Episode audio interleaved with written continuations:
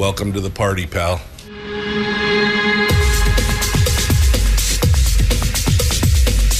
The, the Michael Dukes Show. The greed and the entitlement is astounding to me. What more could you want from a low budget radio program? This is a dumpster fire. That was just BS. It is time to get a new perspective. We know just what you need, and we've got just the cure. Open wide and prepare for a steaming hot cup of freedom. I just don't fathom it. The Michael Dukes Show, streaming live across the world.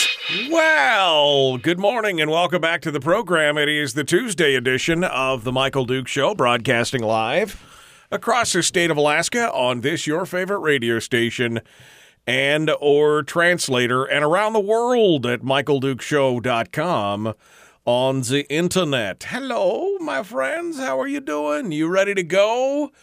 Just another beautiful day here in paradise, rainy, wet, and uh, oh so fire free around the old homestead. So kind of uh, kind of glad for that. Kind of glad and excited uh, that that's where we're at. Tuesday edition of the broadcast, and we have got uh, plenty of stuff to talk about this morning. We are ready to dive into this and uh, unpack uh, a bunch of stuff, including. Um, uh, uh, including the weekly top three, which is, of course, our deep dive into Alaskan politics. Courtesy of our friends uh, over there at Alaskans for Sustainable Budgets, Brad Keithley will be joining us here in a few moments to talk about that and oh, so much more. It's going to be fun stuff. Today on the agenda, we're going to talk a little bit about the upcoming primary and what we expect to see out of some of that. Uh, also, a bit of spin by the governor on the fiscal year 23 budget that you've seen come out in the papers recently. And the proposal, uh, final thing is going to be the proposal the leg- by the legislature to spend $100,000 on a quote unquote friendly lawsuit.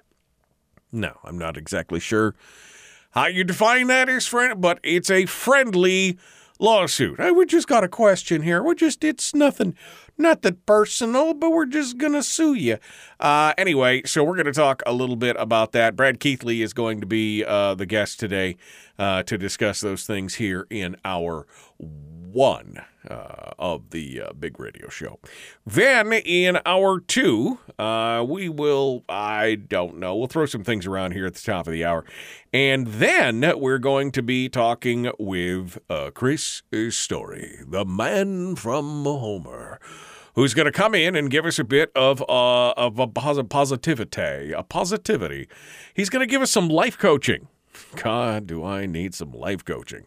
Chris, come save me. I need some coaching in my life. It's a hot mess, this thing called life. Anyway, Chris is going to come in and talk with us. Uh, I have no idea what his topic is going to be, but I'm sure it will be educational, uh, whatever it is. So we look forward to talking with Chris Story in uh, hour two. Uh, meanwhile, a couple ways that you can participate on the program today. Uh, first and foremost, you can, as always, just do what you're doing right now, which is, of course, listening on your favorite radio station and or FM translator across the state of Alaska. Um, and then you can also, of course, listen to the show uh, on the internet. If you get to a point where your radio's not working, you know, maybe you're in a building or something, or you're in a bad spot on the highway, uh, you still potentially could be listening on the audio live stream. Um, which is available on my website at michaeldukeshow.com. Of course, the podcasts are also uh, available. Uh, if you miss anything and you're just totally out of contact, then you can go over to uh, the podcast wherever you find uh, Castbox, Stitcher, Google Play, iTunes, Apple Podcasts, uh, Spotify. Any of those will do it. And finally, you can join us on the simulcast, which I only had to restart three times this morning to get it to work. But I don't, I mean, I don't know. Facebook. Every Tuesday, it seems like it's Tuesdays. I don't know if it's just a thing on Tuesdays, but Tuesdays, I always seem to have a hard time getting the simulcast to work on Facebook. But I finally got it going this morning, and so we are broadcasting and simulcasting on Facebook, YouTube, and Twitch. There you go. Any one of those. And of course, the benefit of participating in those uh, on the simulcast is that you're in the chat room and I can see your comments and I can see everything that's going on. And it's it's amazing. And I'll talk to you during the break and Brad will hang out with us and Chris will hang out with us and we're just it's like an old homes week. It's it's uh, it's fun. Come on down and and and be part of it. Be part of it. All right. It was a little cool this morning. I will admit that I did run the heater here in the studio just for a bit. Usually I reserve that for winter, but it is a little cool and it is a little rainy. And that's what we can expect for the next few days here in the uh, in the state of Alaska. And in fact, down here in the uh, south central area, uh, rain has now moved um, the uh, Anchorage area into its eighth wettest start to the year on record. They saw 1.75 inches of rain on Friday, Saturday, and Sunday, which is the wettest that it's been since 2001. Uh, that's going to leave some of the water levels to rise. Officials in the Mat-Su, according to uh, KTUU, are urging folks to be especially careful, recommending that uh, if you are in areas where there's a lot of rain, don't go camp on sandbars or right next to the edge of the rivers and things like that. Be wary because water levels can rise very rapidly. And if you live in an area that's prone to flooding or flood zones or any other low laying areas near streams or rivers, you need to keep an eye on what's going on. The Tanana up in the interior and the Kenai down on the peninsula are also running high. Um, Southeast Alaska is seeing some scattered showers as well. Um, and up in the interior, you're going to see some of that. So it's, um, I mean, it's good news. It's good. It's good. It's, um, you know, it's, it's positive, positive, positive. Uh, that at least the world is not burning. Um, but we've seen a lot of, uh, we're seeing a lot of rain, and we're going to see a lot more here over the next few days. But that's good. That's real good because we have surpassed the milestone of uh, 3 million acres burned this summer. We already talked about the fact that there were over 227 forest fires or wildfires burning across the state of Alaska. And uh, there are some biggins, some biggins out there. Now, they've all been, ho- hopefully, the recent rainfall has helped hamper those. But uh, right now, 3 million acres uh, wildfires, including the Clear Fire, which is burning up there near Anderson in the interior.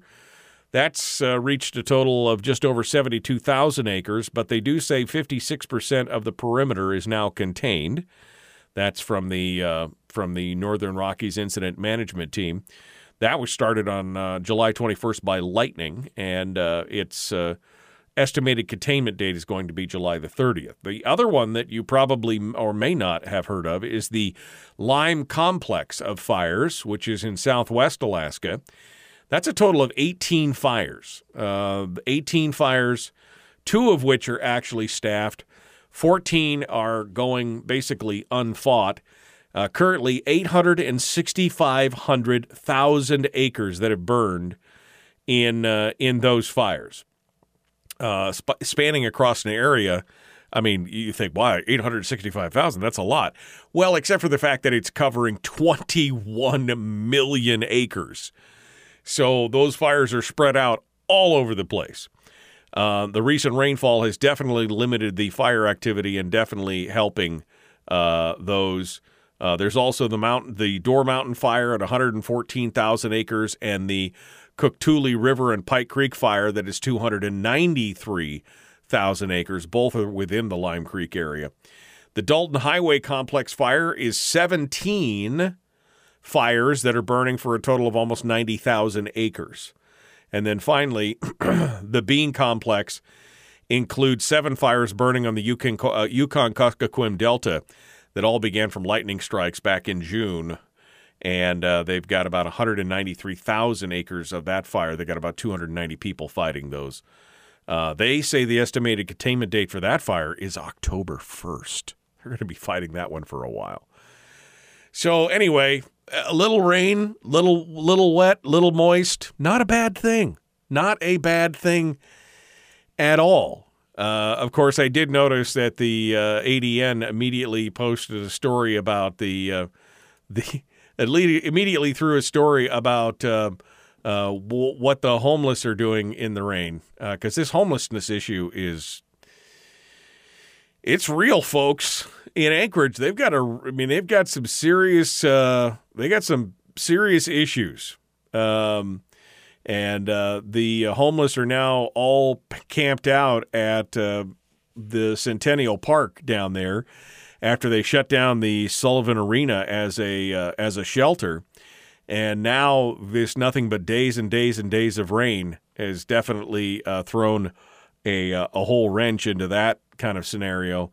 But this is an issue that's going to continue to haunt the Anchorage area for a while. Uh, no real solutions. You know, we've talked about it on this program in the past that uh, uh, the uh, you know this homelessness issue is not a soundbite issue. It's not something where you can issue excuse me where you can issue one you know thing and this is this is how you fix. There's no magic bullet for this. Um, I can tell you one thing we shouldn't do is we should not follow in the footsteps of Seattle or Portland or Los Angeles and done the things that they've done because we that's proven to not work. What we need to do is we need to look at some of the different areas around the country that have dealt with homelessness and found some solutions and work from those. That's that's really what we need to do. Um, but anyway, this is a it's the rain is good for a lot of us, but some of us not so much. Um, I guess finally I'll read this story uh, because I just, uh, you know, it, it's so sad. It's really, it really is. An Anchorage woman lost more than four thousand dollars after falling victim to a scam that appears to have, uh, that had appeared to have originated from the Social Security Administration. She never thought she'd fall for a scam, but she does want others to be alerted. KTUU reports the story. Uh, she goes by, she's going by the name Vicky. She's remaining anonymous. But uh, what happened is that on Saturday morning, Vicky received an urgent call from a man identifying himself as David, who claimed to work with the Social Security Administration. He told her she was in legal trouble because someone in Texas apparently stole her identity was and was attempting to frame her for a crime. Uh, basically, um, she knew some she knew people in Texas and David seemed to know a lot about her. She said that he warned her that in order to prove her innocence, she'd have to cooperate with him and do exactly what he said and stay on the phone with her. She was on the phone with him for 6 hours. 6 hours. She finally he finally convinced her to go to a grocery store, drain her bank account by purchasing all the $500 Nike gift cards that she could afford and uh, he told her that they'd issue her new social security numbers and all the funds would be returned after the investigation. She was instructed to photograph the cards and the PIN numbers and text those to a secure government number. And anyway, after six hours on the phone, she she finally realized that maybe this was a scam, and uh, it, it was. It was the government is never going to call you and keep you on the phone. Like if they've got a problem with you legally, they usually will just send you a certified letter, or some form of law enforcement will show up at your house. I think that's uh, pretty much where it's going to be. I mean, it's uh, it's, but folks, if you get a call purportedly from the Marshal Service or the IRS or the Secret Service or the Social Security Administration or some other for you know, they're not no, they'll just they'll show up at your house if it's serious enough or they'll send you a registered certified letter. That's how it works. It's just so sad. All right, we got to go. The Michael Duke Show. Brad Keithley up next. Common sense, liberty based, free thinking radio.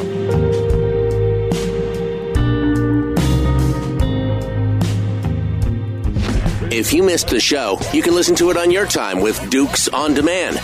Oh, and it's free. Like America used to be. Streaming live every weekday morning on Facebook Live and MichaelDukesShow.com. All right, we're in the break. Good morning, and thank you for coming in. Uh, sorry for the false starts this morning. Um, I saw a um, um, I, I saw a couple people try and comment this morning on the YouTube as I tried to restart. I, I had to restart the whole thing three times this morning. I don't know why. I don't know what was going on. And I don't know why it always seems like it's on Tuesdays that we've got to do that. I mean, I mean, it was one of those things. Anyway, I'm I apologize because I saw some people commenting on YouTube as I as I was leaving. You know, just as I was about to close the broadcast to restart again. So it uh, it is it is what it is. Um. Raining a lot in Fairbanks. Finally, no smoke. Yeah, all that rain has knocked the smoke out of the air, which is good. Uh, good morning, good morning, good morning. Um, Little Sue, the Little Susitna is running hard, says Brian. Yep, lots of rain. To be filling up, uh, filling up, and getting all that stuff squared away. Uh, ask Kelly Shabaka how to solve homelessness. She says her family was homeless for a time when she was a child. Yeah, she says Alaska is all about it. Yeah, I had to report a hacker sending messages from a profile as Mike Dunleavy, no picture on the profile. Another tells he couldn't answer basic questions that the governor would have no problem answering. Just tried to de- to uh, deflect my questions with a comment asking if I had applied for state of Alaska benefits. Oh yeah, of course, of course it was. YMCA was started as a men's homeless shelter. Columbus, Ohio seems to be doing a good job, says Kathleen. To look at what Columbus is doing for the homeless. Uh, let me, uh, whoops. Hey, where did that go? Give me that back. There we go.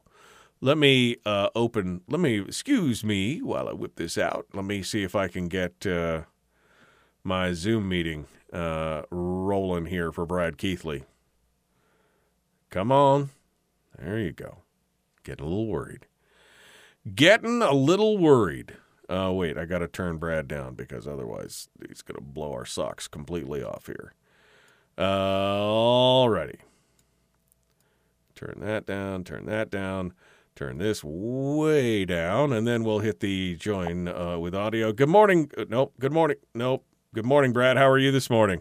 Good morning, Michael. How are you doing? Good. Look at that. I prevented the ear blast here this morning here uh, on the thing. Uh, I'm doing okay. You you staying dry and warm down there in Anchortown? Do you have your your booties and your little and your ark, your Noah's Ark? That you're gonna. well, we may have rain background noise here. It's it's raining sort of hard here against the yeah. Against the wind, window. I was I was laughing because in the studio here there's a window that looks out right behind. It's got some heavy curtains on it for sound. But uh, I was sitting here this morning working, and all I heard was tackety cackety tackety cackety on the inside of the windows. I'm like, it's blowing straight into the house. It's the weirdest thing. But uh, yeah, uh, I mean, it's good. It's good. I, I mean, I, I would love to have a little bit of sunshine and no rain, but I also don't want to have everything in the world burn down around us. So. Yeah, flowers blooming, grass growing. You know, it's a it's a good thing. Well, my son was definitely disappointed because the grass, like, le- I mean, we've been watering the hell out of our lawn for like two months, right? We've been he's been watering every day and everything else, but man, as soon as that rain hit, the grass jumped up about four inches, and he's like, "Oh my god, I got to mow it again." Yes, son, that is life. Welcome to welcome to adulting. So uh, anyway, it's uh, it's good. Uh, glad to have him here. Um, all right. Uh, so you about ready to uh, dive into this here? And I am. I am. I've been spending the morning, the, the little bit of the morning I've had, looking at the 30 day reports. So I'm I'm I'm, I'm, looking forward to talking about those too. Uh oh. Okay. All right. Well, we will. Uh, We'll uh, talk about that here and get things started here in just a hot second, so don't go anywhere. Brad Keithley, our guest here uh, on the Michael Duke Show. We're going to get started in just a moment, and uh, we will uh, we'll, we'll get things going on. We're about 30 seconds out now from rejoining the radio, which is my time, my opportune time to remind you to like and share this video, to uh, like and follow. Yikes I didn't turn that one down.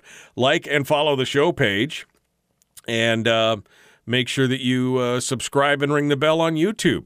That's how you do it, and uh, do all the YouTubey things, and do the same thing on Twitch.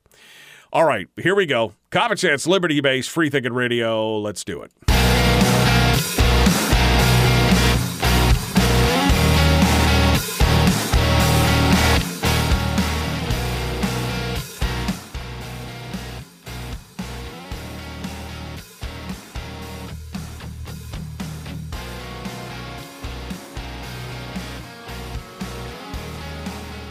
All right, welcome back. It's time for the weekly top three. Brad Keithley, Alaskans for Sustainable Budgets, joins us on the program this morning, ready to dive into some stuff and cover what he considers to be the top three most important things that we should be focusing on this week. Why? Well, because we named it the weekly top three. That's why. That's what, that's what it's all about. Um, but let's start things out. First things first the primaries. More discussions, more decisions, fundraising, dollars, money there's all kinds of functions and features here, Brad. Where do we uh, where do we get started? Well, let's start sort of where we left off uh, last week. We were talking last week about a poll that uh, uh Alaska Research Survey had Ivan Moore's group had done, and we were sort of puzzling through the numbers and trying to figure out where uh, Charlie Pierce was and and that sort of stuff. There right. was an article. There was an article last week in the ADN that had as an attachment uh, the poll results themselves and sort of let, uh, provided some additional light uh, to what we were talking about last week and and gives a it's an insight I think uh, at least I'm gaining an insight into how ranked choice voting is uh, is going to work. Um, so the poll results showed that uh, that that what we were talking about last week, the Dunleavy, Gara, Walker results uh, were the result of the second round. Uh, uh, in, in, fact, Ivan had done uh, essentially a poll of the first round, and then uh, and then dropped out the the trailing candidate, the fourth candidate, uh, and consolidated that into the second round. And the numbers we saw last week were the second round. First round was the first round was interesting. It was um, according to the poll results in the first round. Dunleavy has 42.5% of the vote uh, among those who are who are certain that they will vote. These right. numbers for the category of certain. Uh, 42.5% of the vote.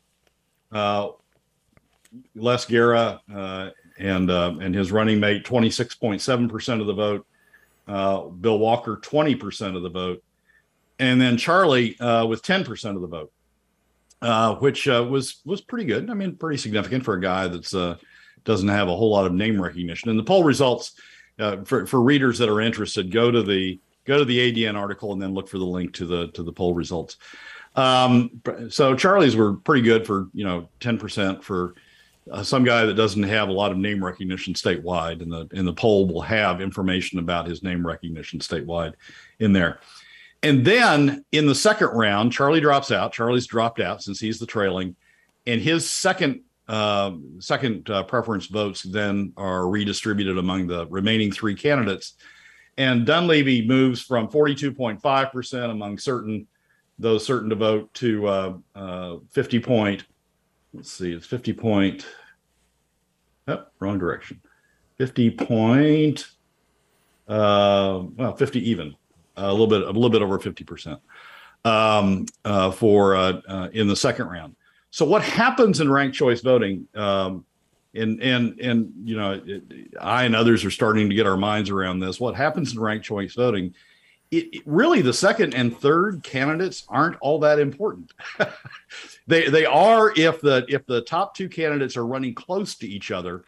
But if you've got a situation like the poll results show that we have here, uh, with the top running can- the top running candidate not yet at fifty percent, but running ahead the second and third candidates sort of splitting the vote between them. Right.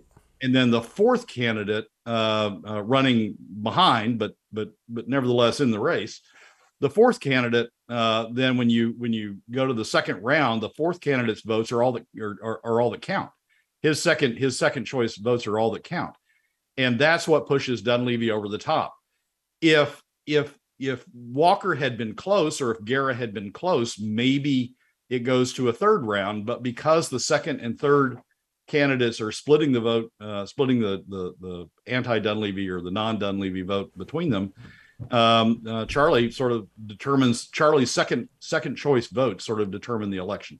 So it's um it, it's an education that that you know who's in fourth place. Uh, it may not be may not be good for them uh, because they may not be on the way to, to winning the election. But uh, who it, the the preferences, the second the, the second choice preferences of the candidate in fourth place may very well determine the outcome of the election, and that's what that's what the poll results uh, are showing here. So it's sort of it's it, it, it it's important who gets into fourth place, and I think I think the lesson of all this is that interestingly enough, that I think the Dunleavy, if Dunleavy's not going to get 50% um, in the first round, what he really wants people to do is vote for Charlie. Uh, if they're not going to vote for him, he really wants them voting for Charlie because it looks like when it with Charlie in fourth place, uh, when you if Dunleavy doesn't get 50% in the first round in November, right, then Charlie's second point second uh, preference votes will uh, will will push him over. Um, it's a it's an interesting phenomenon as you start as you start to work well, through this, how all this works. This reminds us we had a discussion with Dr. Fred Van Bennekom here a few weeks ago talking about ranked choice, and he was a he's a ranked choice voting expert from the Great Brook Institute, and he said in many areas where they have experimented with ranked choice voting, that has become the that has become the strategy is that a group of Republicans or a band of Republicans will run for the same or or adjacent offices in different districts, and they basically started to kind of all campaign together and say, you know, either vote for me for number one, but if you can't vote for me, at least put me number two, putting it into that number two slot and uh, basically banding together and uh, and doing that. Uh, basically, focus reminds me of the old Avis ad that we're number two because we try harder, right?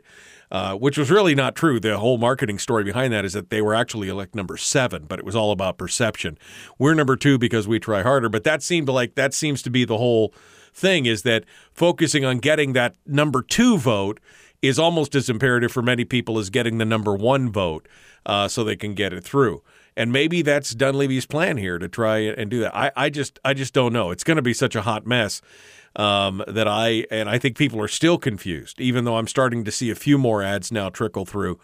I think people are still confused at this point. Well, and at least in the governor's race, we're going to be confused. We're going to be confused for a while because, as as you pointed out, as I learned early on from listening to the Michael Duke show, uh, in in the August primary we have one vote, uh, and then in the and we don't have these these the ranked choice vote until we get in the governor's race until we get to uh, until we get to November. So you know, it, it's it the the the one vote, even if your guy is losing, even if you know your guy isn't going to win the August primary or your or your woman, whatever, it, right? Even if you know they're not going to win uh, the August primary, it's nevertheless important, significant, and and it counts to to vote for them. I mean, voting for Charlie is a vote to get him into fourth place, right? Position him, position him a, I think I think it will give him more name recognition. I think it will promote his candidacy uh, throughout the state to be in the in the top four, certainly. Uh, but B, it sort of positions him to play to play that role as as the uh, in fourth place to you know, if we go into additional rounds, if no one gets fifty percent in the first round, to, for his second second preference voters uh, to determine the outcome of the race. No, and I, I think I think you're right. I think if he is able to pass the primary, Charlie in this case, is able to pass in uh, pass the primary and get into the general as the fourth choice, that gives him a much better platform to get a basically above the noise of all the other candidates that are out there right now running, and then give people who are frustrated with uh, Governor Dunleavy's performance an alternative that maybe they didn't know, and maybe maybe those numbers change. I, I don't know.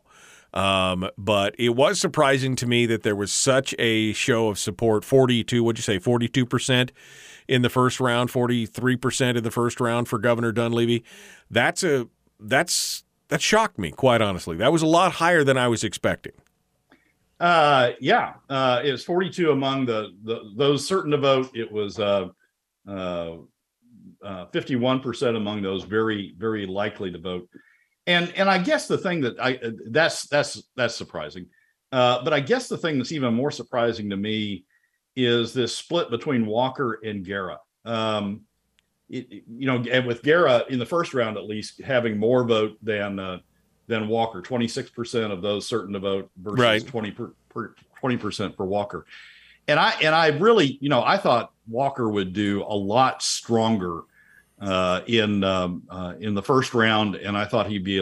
I, I thought uh, just you know thinking about it, I thought it would be Dunleavy, Walker, Gara far uh, behind Walker significantly, and then Charlie in fourth, um, with the potential that you know, Walker held Dunleavy down enough that that that the fourth when you doing the fourth round, doing the fourth place votes, redistributing them didn't get Dunleavy over 50%. And so you then kicked into the third place votes or the third finisher votes. And um, and I thought that would be a race uh, where the race would be between Walker and uh, and Dunleavy. But now, you know, looking at the poll results at least, uh, Walker and Gara are just splitting that vote almost right down the middle between the two of them, the non Dunleavy vote between the two of them, and uh, and essentially knocking each other out. Um, I think we're past. Well, maybe we're not past the withdrawal date, but I, but I, but I, but we're moving uh, uh, farther down the road, and I don't think Les is going to be uh, inclined to uh, to drop out. So if these if these trends hold, I see where you know where the the story last week talked about you know Dunleavy being far ahead and and and moving into uh, uh, almost an unbeatable position. I see where those numbers are coming from. They could, yeah, could happen. Surprising to me that uh, Gara was garnering about uh, thirty percent more of that vote than uh, Walker. Was it twenty six to twenty, something like that? So Right. it's a pretty significant amount when it's all said and done. And as you said, I'm sorry. there's a lot of southeast vote. I mean, what's what's going on with Les is there's a lot of southeast vote for Les. Yeah. for Les. A lot of traditional Democrat uh, uh, vote for Les. And Well- that's really where. And of course, part of these campaigns has to do with money. And it was reported late last night, early this morning, that uh, there was a lot of campaign reports that came out. And of course, yesterday was all about the monies from the various candidates.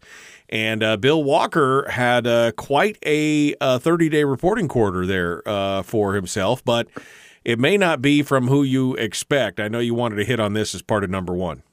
I do. Uh, so Jeff Landfield uh, was going through the 30 day reports. We'll see all sort of pre- all sorts of press reports today about the 30 day reports. These are the reports that the candidate, statewide candidates file or state candidates file uh, 30 days in advance of the election.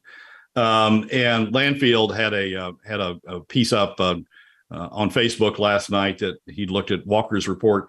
Walker had 800 and some odd thousand dollars uh, uh, contributed to his campaign. 300,000 of that uh, came from in in three individual uh, hundred thousand dollar donations. Uh, two of them uh, were from people who had been behind and pushed and, and are pushing the ranked choice voting um, uh, approach. Kathryn Murdoch uh, from New York and Greg Orman from Kansas uh, uh, were two of the three hundred thousand dollar contributors. Kathy And then, Murdoch. Kathy Murdoch, by the way, was the lady that said Alaska is a cheap date. That was uh, that was her famous comment on the ranked choice voting thing. Sorry, go ahead. Well, no, and and she and and and Orman uh, both were uh, have been big advocates of, uh, of of ranked choice voting and of independent candidates generally. Greg ran for Senate in Kansas, if I recall. I think it was Senate uh, as an independent. Did fairly well for a while. Uh, spent a lot of money on it. Ultimately, uh, didn't win the election, but uh, but both of them have been big proponents of of independence generally and ranked choice voting. And then the third was interesting. I've not dug into this. I'm sure uh, there will be uh, there will be various reports today that do. But the third was a, guy by the name of Jason Carroll, who lists his occupation as journalist and his employer as CNN. Uh, and I've not heard that name before, uh, but uh, but he was the third uh, person. So of eight Walker's eight hundred plus thousand dollars, three hundred thousand dollars of it is coming from three individuals and one hundred thousand dollar uh, tranches. Now, not to be outdone, I went I went before the show. I went and and, and worked briefly through Dunleavy's uh, uh, contribution list, and Right. he also has three. Uh, he has over a million dollars uh, uh, in uh, in donations for that he's reporting in the 30 day report. A lot of that's coming from uh, a transfer from the campaign before he named Nancy Dahlstrom as his vice as his lieutenant governor candidate, um, and so it's it's a transfer over from the previous campaign. Uh, but he has he also has three hundred thousand dollar uh, donors. One of them is his brother Francis Dunleavy, Right. Um, uh, 160 some odd thousand dollars, if I recall correctly, from just glancing through it. Bob Penney, uh, uh, our friend Bob Penney from down on the Kenai, um, uh, also hundred thousand dollars uh, contributing, and then a guy who I who I've done a quick search on and really don't know that much about.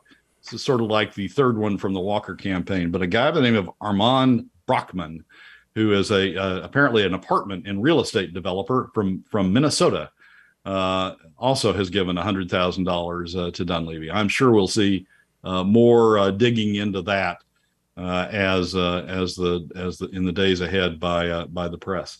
But you know, Walker, Landfield had the had was out of the gate first with talking about Walker's hundred thousand dollar donors, but Dunleavy's not that far behind. Dunleavy also has, and again, I'm sure we'll see more analysis of this in the days ahead. But Dunleavy also has a significant contingent of money coming from Houston.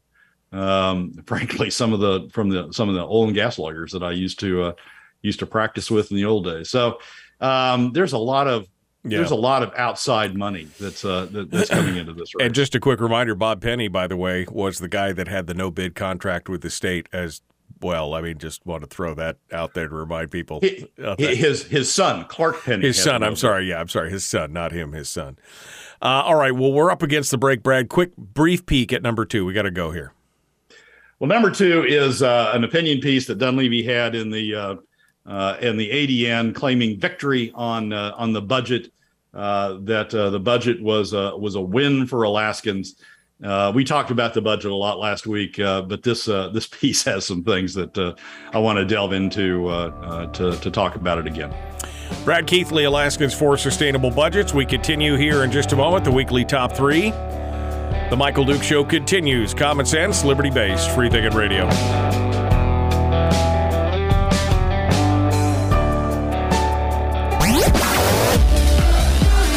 Our light, our guide and our trusted friend.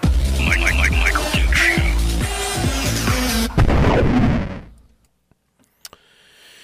And we're in the break right now. What was that contract for, Brad? I've forgotten. It was a consulting contract with the administration as a special advisor to the governor, wasn't it? I for for economic development. Economic re- development, yeah. If I recall correctly, um, and um, he was supposed to turn up leads for a, for investments in Alaska or something like that. Um, the, reaction from the chat room. Wait, what? Outside money trying to determine a race? Shocking, I tell you. gasp. Get like gasp. Shocking. Dark money? wow. Well, at least it's not at least it's not dark money. at least we know yeah. we know we know where it's coming from. It's just a lot of money. I mean yeah. So three three eighths, uh, whatever that is, a twenty. That's quite a bit, about forty percent um, of uh, of Walker's money is coming from three individuals, uh, out of state individuals, and you right. know, I as I say, uh, y- you can count Bob Penney as in state money uh, uh, for for Dunleavy, but Francis's money. Francis, his brother lives in Houston, and and Bachman lives in um, in Minnesota, so Plus, you know, you got all this Houston money that's coming in. So there's gonna there's a lot of outside money. It's disclosed, so it's not dark at least, but there's right, a lot, a lot of outside money that's uh, that's coming into the state. I took a glance at Les's um, uh, donations and at Charlie's donations. Um, there's no hundred thousand dollar donors for uh, for either. I didn't see any for Les, but there's no hundred thousand dollars donors for Charlie. I went through his uh, uh, fairly completely uh, last night. So it's um, you know we're seeing we're seeing money attracted to the candidates, and even with that, I guess it's notable. Even with that, Walker is still you know in third place in the initial voting according right. to. According to uh, uh, according to the poll. So right. Well, and again, interesting, uh, Charlie, with the lowest name recognition of the bunch, and probably competing at twenty five dollar intervals instead of hundred thousand dollar intervals as far as donations go. Um, yeah, I mean, it's everything that I can do to try and just get Charlie's name out there for people because we need that other choice. I, again, I was I was literally shocked when I saw that reporting that uh, Dunleavy had garnered 42% of that vote. Uh, and I'm glad you were able to dig in and get the the figure out that that was actually round two because I was just like, what happened? It's good to know that Charlie does have at least enough name recognition, it seems, to trump the rest of the uh, of the pack, so to speak. Uh, but let's hope that maybe between August the 16th and November, uh, Charlie can make enough headway to eke and eat a little bit into Dunleavy's um, lead, giving them a you know giving them an, a second option anyway, at least.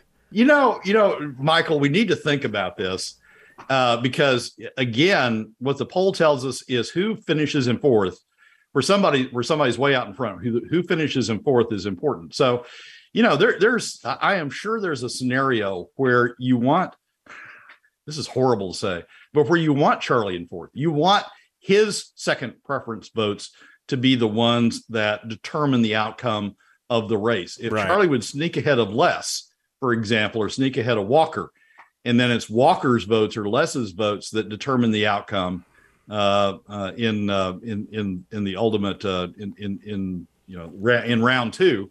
That's not the outcome. Not the outcome you would want. So this is the the, the strategy and the tactics behind all of this is just uh, sort of mind-boggling. So- So, for example, I mean, just to put some concreteness. So, for example, let's say Les takes off, and let's say Les gets close to Dunleavy, um, and and it's the two of them uh, that are one and two in the in the in, in, after after the after the first round's done. Right. Charlie Charlie comes up, uh, overtakes uh, uh, Walker, and Walker drops to fourth. So then in round two, it's Walker's second preference votes that are distributed instead of Charlie's. Right, which are more likely to favor Les than anybody else at that point. So it yeah, you're right. It is interesting in that regard because if if Charlie does become third, then whoever he beats at this point it would be Walker would be the next lowest.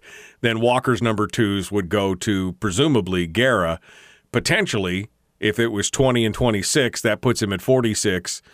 Uh, I mean, yeah, it, it it that would lead maybe to a fourth round. So it's yeah. This whole thing is is so complex. It's so I mean it's so convoluted.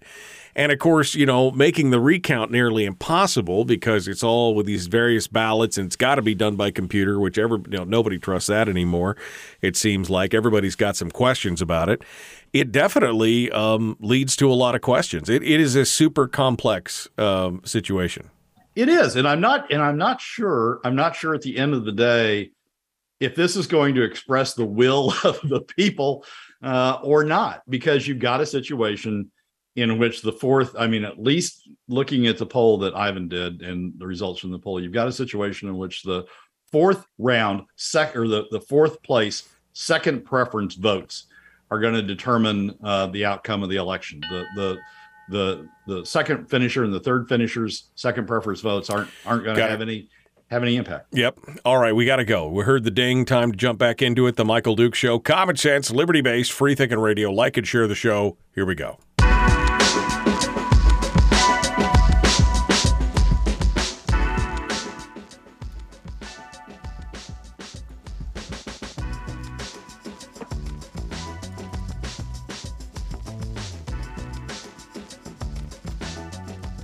All right, Brad Keithley is our guest. Alaskans for Sustainable Budgets. We're ready to dive into this. Uh, number two. I don't know if we're going to get to number three. We're working hard. Getting to number two, which of course is the governor's spin on the fiscal year 23 budget. I read this piece, Brad, and um, I I just don't even know what to think at this point. I mean, I just don't. How do you you know how do you how do you polish a turd? Um, I, apparently, according to MythBusters, it can be done, and uh, Dunleavy is attempting it here. Uh, I don't know if he does as good a job as MythBusters, but uh, what say you? Well, the headline of the article this is a this is an op-ed piece uh, written by the governor or whoever writes for the governor these days. Uh, opinion states 2023 budget represents bipartisan wins for Alaskans. I, I get it. I get it. It is campaign season, uh, and uh, and and incumbent governor wants to say that you know what he's doing is a good job, and he's and he's pushing forward for Alaskans, and and uh, and and you know it, as part of his campaign to be reelected, I'm doing it now, and and reelect me so I can continue to do it. I get all that, but but he's celebrating. He is celebrating a, a, a budget that is that is not a victory for uh, uh, for uh, for for many. It's a victory for those who like government spending. It's a victory for the top twenty percent who want to finance that government spending by uh, by PFD cuts. Uh, but it's not a victory for uh, for either those you know middle and lower income Alaska families who would who would benefit from PFDs, or a victory for those who believe in smaller government and more limited uh, more limited government. Um, what the governor does is sort of cherry pick. There, you got to keep in mind that this last session really did two budgets at once. They redid the FY22 budget by adding a bunch of supplemental spending, and then they did the FY23 budget. And when you look at at when you look at the two budgets combined, there's not good news on the PFD front. The the FY22 budget use has has something like 1.8 billion dollars in PFD cuts, the biggest PFD cut uh, in in in the last uh, in the history of the state, uh, but the biggest PFD cut since uh, since 2026 or 2016, by far the biggest PFD cut. We had supplemental money, we had additional FY22 money, but we didn't use it for that. We didn't use it to help supplement the PF the FY22 PFD we left that PFD cut in place and used the supplemental money for additional spending, additional capital spending to to pay off past uh, uh, school bond debt reimbursement that the state had uh, had cut uh, to pay off the to, to fund the oil and gas tax credit fund, which had which was uh, which was running low to pay it off uh, not only in the past but but going forward. we did it for additional capital spending but we didn't use any of it to to help supplement uh, uh supplement what was the largest PFD cut in the state's history. Um, the FY23 budget looks better from the from the PFD standpoint because you've got uh, a PFD plus you've got uh, the envir- the the energy uh, uh, rebate, the energy relief. But when you consolidate the FY22 and the FY23 PFDs, you still have a huge PFD cut. You still have uh, it'd be near the largest in the state's history if you just average it out between between the the two years. Uh, and also in FY23, you've got you know additional spending on the capital budget and additional spending on on statewide spending, and and you know you've got the the the the the, uh, the set aside for uh, for K through 12, the the forward funding for K through 12. Um, so you've got when you look at these two budgets together, you have a disaster. You have a disaster from the standpoint of the PFD, and you have a disaster from the standpoint of increased spending, diverting money from from PFD cuts over to increased spending. What the governor's piece does is he cherry picks, right? He talks a lot about the PFD portion of the FY23 budget uh, and you know claims success on the PFD uh, with respect with respect to you know what was done with the, with the FY23 portion. He talks a lot about savings, which is coming from the FY22 portion. Um, so he he really he sort of weaves in and out, uh, talking about you know one one year alone when it suits his purpose, talking about the two years combined when it suits his purpose, and claiming victory out of that. It's it, it is it is a obviously it's a campaign piece. It is it is trying to create the impression that this budget resulted in uh, in a in a strong bipartisan result, as he put it. But the but the, the truth of the matter is, when you look at those two budgets combined, when you look at at the at the legislative session and what it did to FY22 and FY23 combined, um, it is it is huge spending uh, uh, financed uh, on the backs largely of middle and lower income Alaska families through huge PFD cuts. Yeah, I mean, I had to say that the one the one paragraph in this whole thing that just made me think this is what not what you want your base and the people that elected you to read, Mike Dunleavy, when he said, We're rebuilding our savings account that were nearly drained when I took office. Based on current projections, we were able to put 1.7 billion into the constitutional budget reserve use the additional surplus to fund K-12 for the fiscal year. To, that's a, that's a billion dollars, by the way, and put more than 340 million into the higher education fund. Combined with the royalty back payments to the CBR, we're saving about 3.6 billion dollars. Now, wait, you said you were going to give us a full PFD, and although earlier in the argument in the in the budget or in the article you tell us oh, well, this is the largest PFD in history. It's not a full PFD. And yet you're bragging about putting away $3.6 billion, but we don't have any money to pay a, pay a full PFD. I mean, th- this is just complete and total. This is not real logic, I guess, is what I'm saying. But it's logic that, you know, according to Ivan's poll, is getting him 40 plus percent in the first round. Well, that's true. And, I guess. And 50% in the second round. I mean, yeah. So, so what's going on here is they have a bunch of facts from the from you know the the budgets, the FY22 and the FY23 budgets as, as they got as they got finished in the session, and then someone's gone through. It's like a game of 52 pickup, right? somebody's I gone through and picked. I like that one. I like that one. I like that one. I like that one. I don't like that one. Don't don't pick that one up. Pick this one up. exactly right. And then you're writing an article. Then you're writing an op-ed out of the cards out of the cards that you picked. So Yeah. it's a uh, it, it it's a campaign piece. A campaign piece geared to.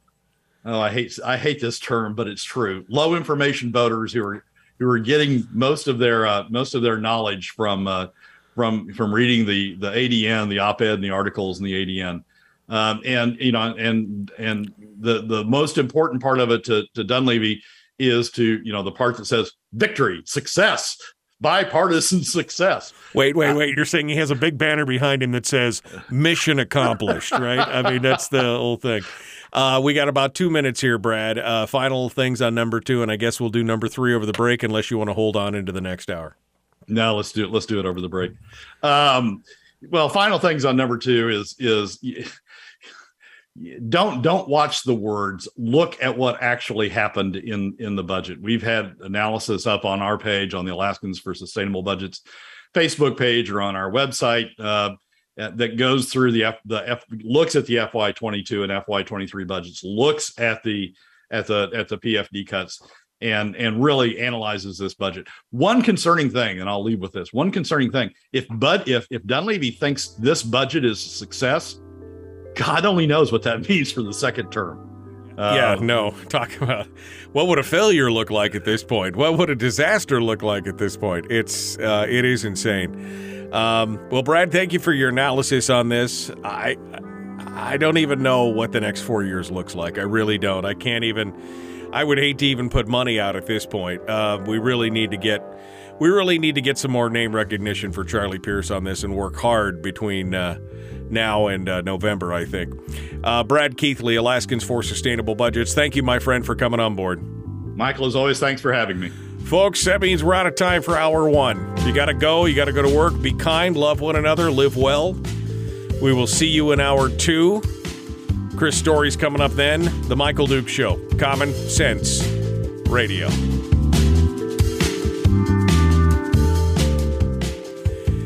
Yeah, I'm just thinking, how could you read or write this paragraph with a straight face and be like, I'm your hero. Let me beat my chest. Look at me. I am the full PFD warrior. Pay no attention to the fact that I put $3.6 billion away and that you, you pitiful peasants, got exa- you got the highest. Why are you complaining? You got the highest you've ever asked for. We did it for you. Oh my God, this guy is just killing me. Killing me.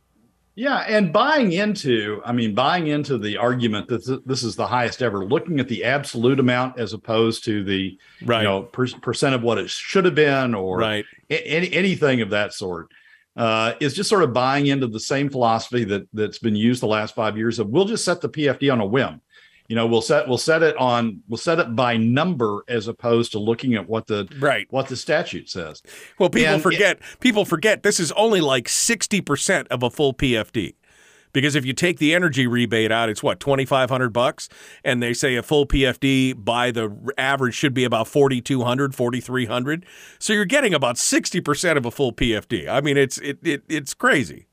even include even include the energy rebate michael and add it to and and and then and then combine it with fy22 what we've got including the energy rebate what we've got is about a about about a 50% of the statutory pfd those two years combined the the the important deal out of this session is to is to keep looking at what they did with fy22 and fy23 combined Right. and when you and when you because they had money, they had the money to to to pay off the FY22 PFD. When you combine those two, what they essentially did was pay a 50% of statutory, not a 50-50, but a 50% of statutory uh, uh, PFD combined uh, over those two years. And and you know, and it, and it, and and to claim, you know, and to, and to cherry pick and say, well, let's just look at FY23. We did good on FY23. Well, what they did, I mean, looking at those two years combined, what they did is really load the money into FY23 right. So they can say, look, look at the FY23 PFD. Isn't it, isn't it big? Isn't it a, isn't it a, isn't it a great thing? Leaving the FY22 $1.8 billion or $1.7 billion PFD cut in place um, and not addressing that at all, uh, but loading it all into FY23 so you get a talking point out of FY23. All right, Brad. Number three, we got about four minutes here. Uh, number three, uh, which is this friendly, quote unquote, lawsuit that the legislature decided to throw a hundred thousand bucks at. Give it to me. So we've been having a dispute goes back to the Walker administration between the legislative auditor who who audits the state's books uh, on an annual basis and the administration, starting with the Walker administration, about what to do with about 1.5 billion dollars, if I recall, in refunds that came to the state out of a out of a previous uh, uh, TAPS uh, uh, pipeline case. Uh, TAPS was ordered to refund a bunch of money to the state, uh, or to refund a bunch of money to producers that then flowed through to the state in terms of taxes. And the question was whether that goes to the CBR, excuse me, whether that money goes to the CBR or it goes to the general fund. Uh, if it was, if it's treated as a refund of, of prior taxes due, it goes to the CBR. The Constitution says it goes to the CBR. If it's treated as current revenue, essentially, it goes to the general fund. And the administrations, Walker administration, the Dunleavy administration, have argued that it should be treated as current revenue and go to the general fund. The legislature believes it, it goes to uh, it should go to the CBR. Frankly, at the end of the day, it doesn't make that much of a difference about about where you account for it. Uh, but nevertheless, the two have battled on and on about it. And this has been going on for several years, as I say, stretching back to the Walker administration. So, what the legislature did, uh, what the Legislative Budget and Audit Committee did uh, this past week was say, we need to resolve this. And the way we're going to resolve it is file a friendly lawsuit in the courts against the administration uh, to ask the, the, ultimately the Supreme Court, first the district court, and then the, the Supreme Court to resolve where this money should go. And to fund this lawsuit, to pay for this lawsuit, we're going to authorize $100,000 for private lawyers uh, to go fight about this, you know, billion to a billion and a half uh, uh, determination. In the past, th- this says two things about the state. One, in the past, this would have been resolved by an attorney general's opinion. Uh, this state, uh, at least up until the Walker administration, um, uh, relied on attorney general's opinions as sort of the the equivalent of Supreme Court opinions. You can find a lot of decisions that have been made by the legislature or decisions that may have been made elsewhere uh, that are relying on attorney general's opinions.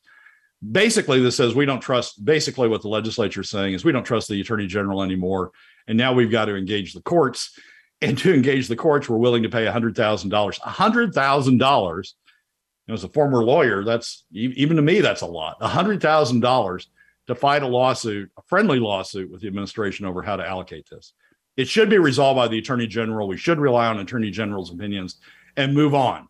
But for some reason, the legislature and and uh, and and this is Natasha as chairman of the LB&A, uh, the legislature and the administration keep on fighting about this and and and and now want to spend hundred thousand dollars in state money bleed it out into private lawyers' hands uh, to fight about it in the courts. I think that's just I think that's just a wrong a wrong headed decision. Where, I mean, do you have an opinion quickly here on where you think the money should be? I mean, the CBR, since it's owed a bunch of money, I think would probably be the logical place. But what do you say? Oh, I think it ought to be in the CBR. I mean, I've I've fought these these pipeline battles over the years, and I think this is I think this should be treated as a refund. But again, it, it's not really that big a deal certainly not a, a, a, big enough deal to spend $100,000 trying to resolve it when you've got an attorney general who can give an opinion that, that resolves it instead. Brad Keithley, thank you, my friend. I appreciate it. Uh, we will uh, we'll see you next week with more exciting news. Michael, as always, thanks for having me. Folks, we got to go.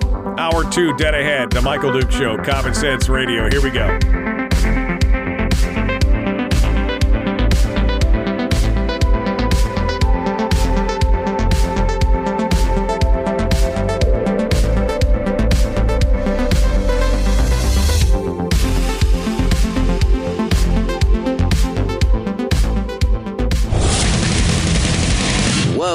Buddy, put that thing back in its holster. We haven't gone anywhere. I don't understand. Check out the MichaelDukesShow.com for information on how to get access to the podcast. Welcome to the party, pal.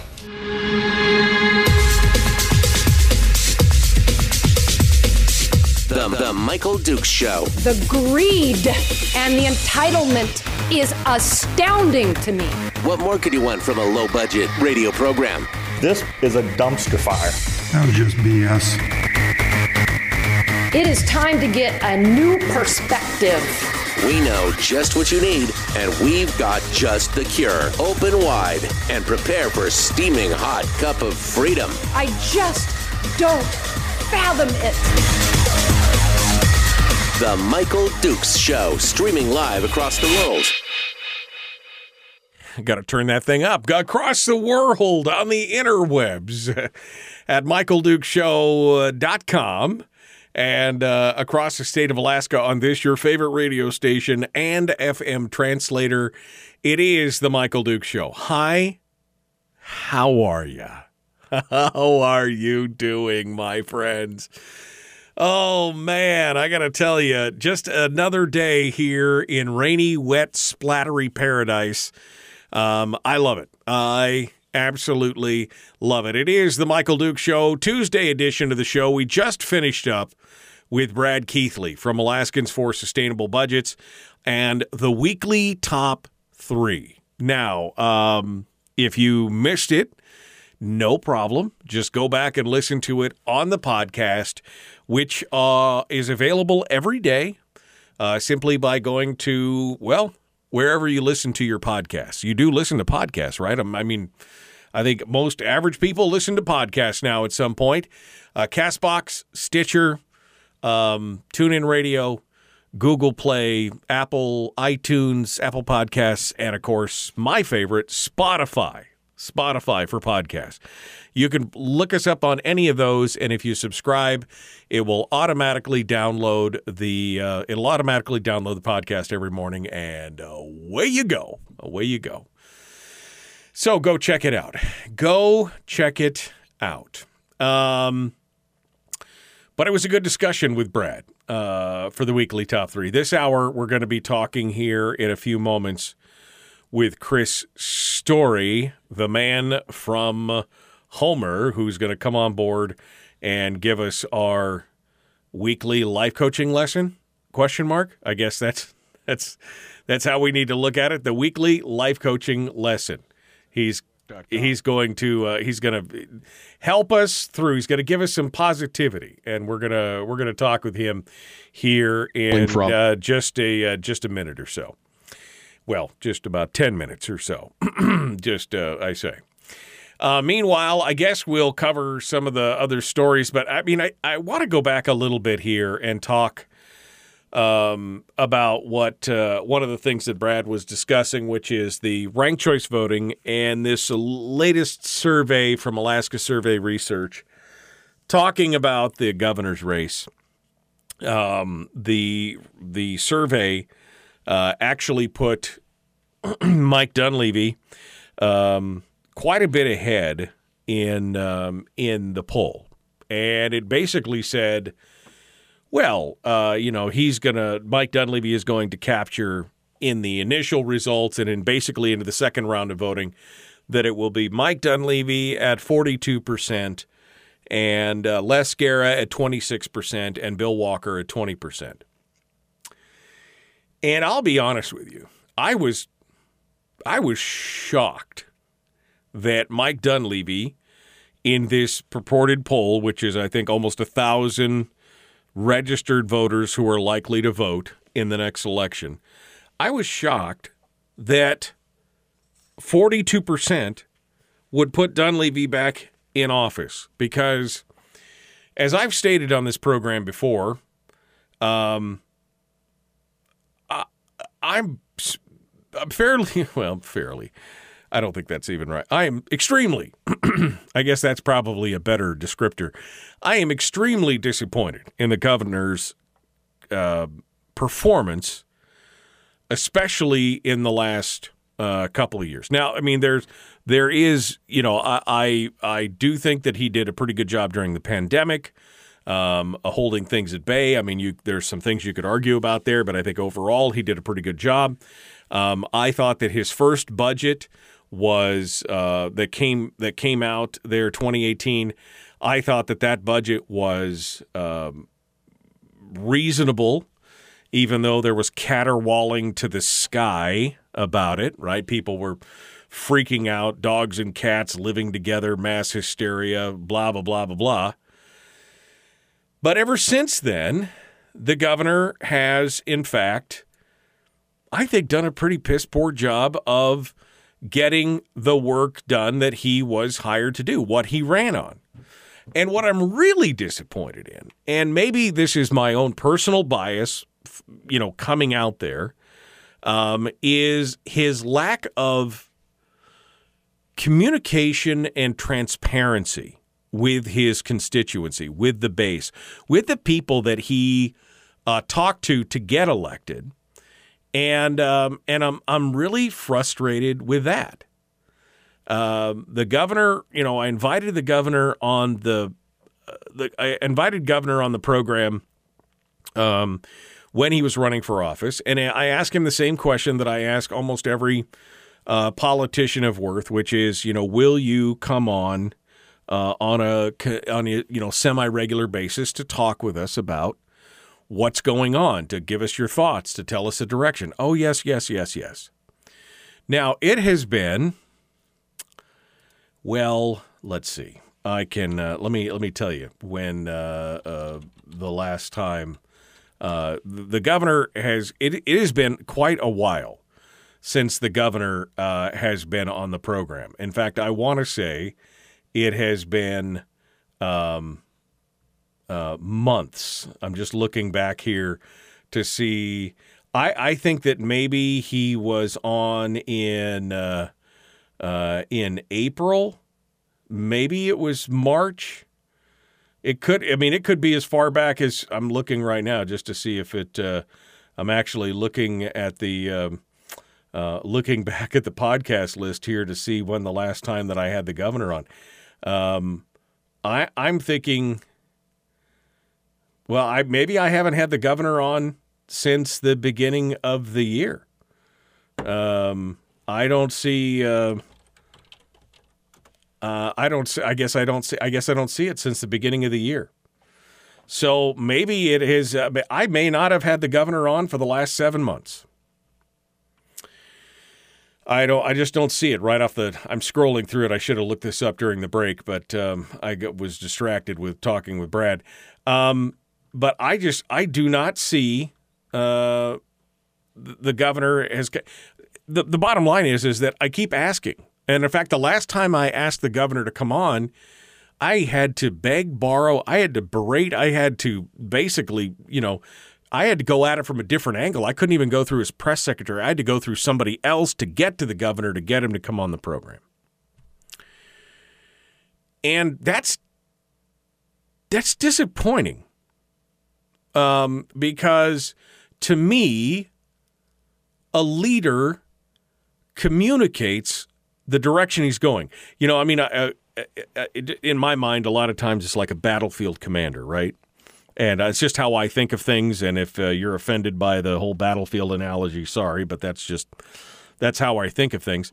Um, you know, he may not tell you all the strategy about what you, but you're getting the overall battle plan right? You're getting the overall objectives of where you're going and what you're doing.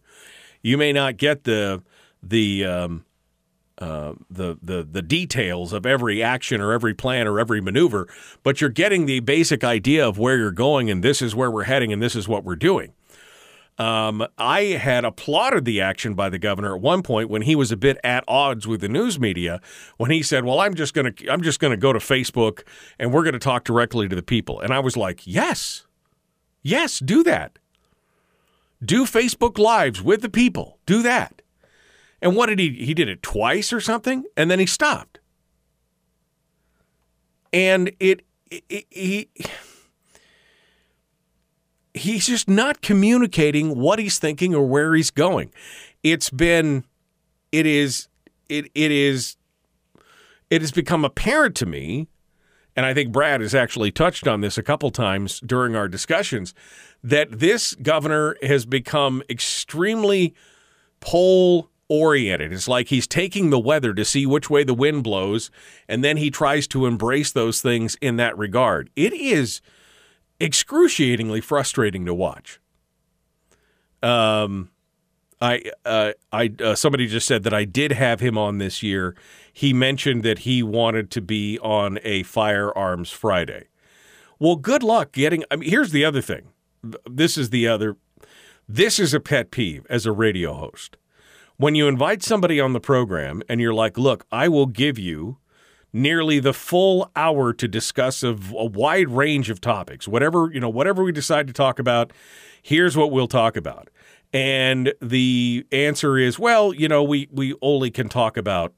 Um, we, we've only got ten minutes. We've only got twelve minutes. We've you know we can only talk from you know this weird time to this weird time. Instead of talking you know from one commercial break to the next i can only join you know he can only join you five minutes into the segment and then he has to go by the end of the segment. And um, th- this is a total pet peeve of mine because my whole style of and if you've listened to the show you know this my style is long form. My style is not soundbite. It's not scripted with a bunch of different, um, uh, you know, with a bunch of different pre-written questions or anything. It's a free-flowing conversation. I will tell them. That people say, "Well, what questions are you going to ask?" I said, "Well, we're going to talk about X, Y, and Z." I'll give them three topics that we'll discuss, but I'm not giving them questions ahead of time. I'm just, I want to have a free-flowing form of conversation. I think that's the best. Um, but the problem is, is that this governor has gone pretty much radio silence. There is just no there there is just no communication with rank and file constituents as to what's going on. Maybe some of the people in the political, uh, you know, in the political realm, maybe they're in the know, but the rest of us are kind of just like we. I just don't know what's going on if there's any piece of advice that I could give to anyone that's running for office in this way, it is can we, you know, can can can you keep us in the loop as to what's happening? Can you keep us, you know, can you keep us together? Uh, I, I just, I'm, I'm frustrated. I'm, I am frustrated to say the least uh, over this whole situation. Uh, it looks like the last time that I had him on the program was November of last year. I just did a search. I did a complete search. November of last year. So, eight months ago. And it's an election season. You think somebody would be reaching out to me instead of me trying to hound him. And it's just, the whole thing is frustrating. Especially since I had such high hope. And I guess this is the problem with getting high hopes for a politician. Um, I guess I should learn my lesson. You'd think I would have learned my lesson after learning, uh, after uh, supporting Bill Walker originally before he find, before he split and joined with Byron Mallott. I was a supporter of Bill Walker, and uh, you, I guess you would have. Uh, you think I would have learned my lesson from that, but apparently not. All right. Well, we're up against the break. Um, I guess I've ranted enough for the day. We will um, we'll uh, we'll continue here in just a moment. We've got uh, Chris Story, the man from Homer. He's going to be continuing with us and giving us a weekly update, little life coaching. We'll return with more in just a moment. The Michael Duke Show. Common sense, liberty based, free thinking radio. We'll return right after this.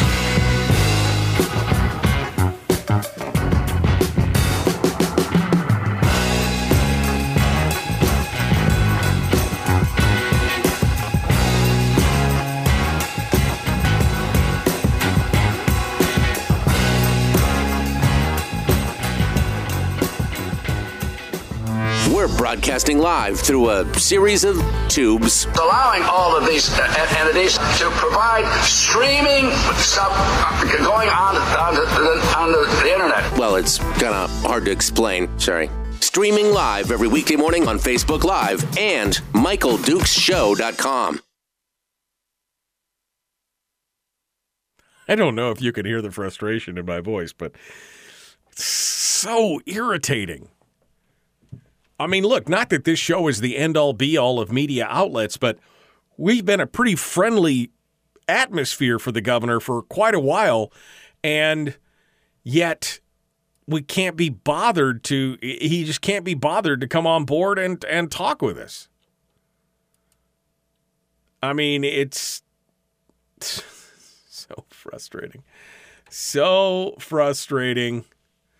Um, yeah, it looks like the 4th of November is what it looks like. That's the that's the last time that's the last time that uh, uh, the governor was uh, on was on the program.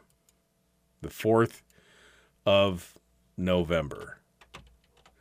I'm just I'm going back sure here to make sure that that is the actual case here. Um, yeah, I just don't uh, I just don't see anything.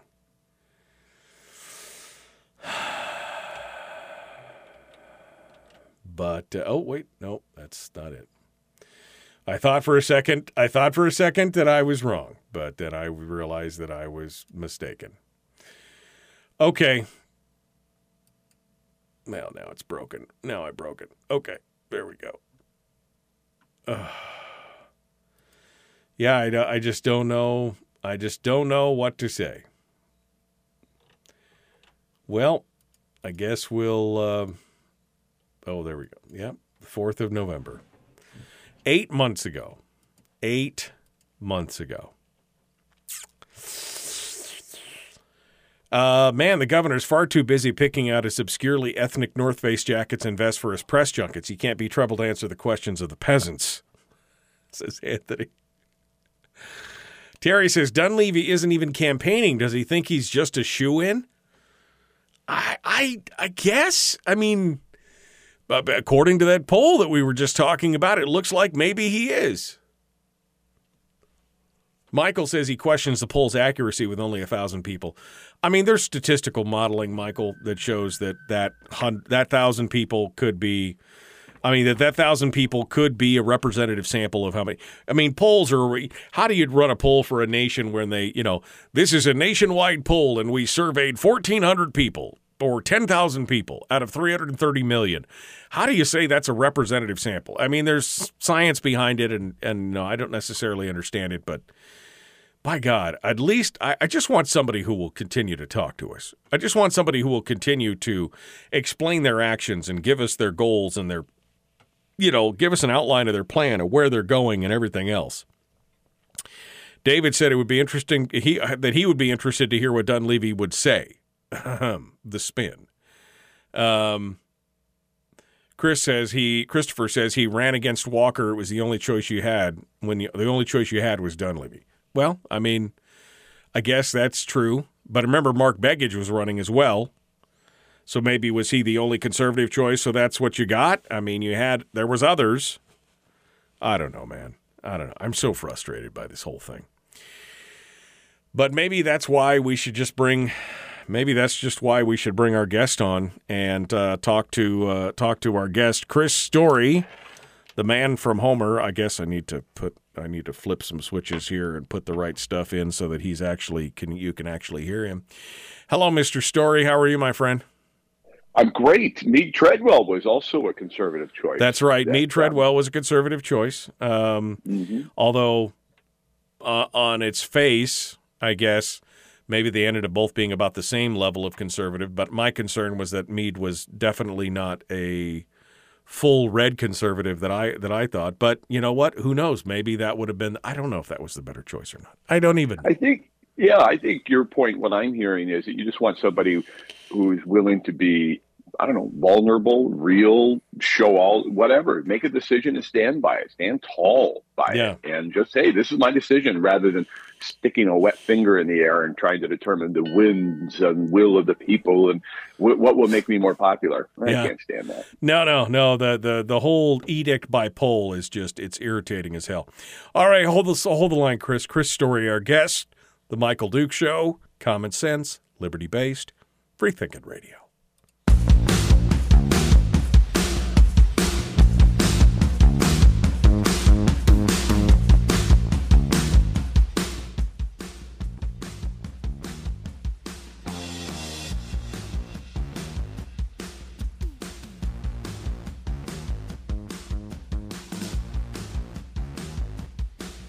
All right, welcome back.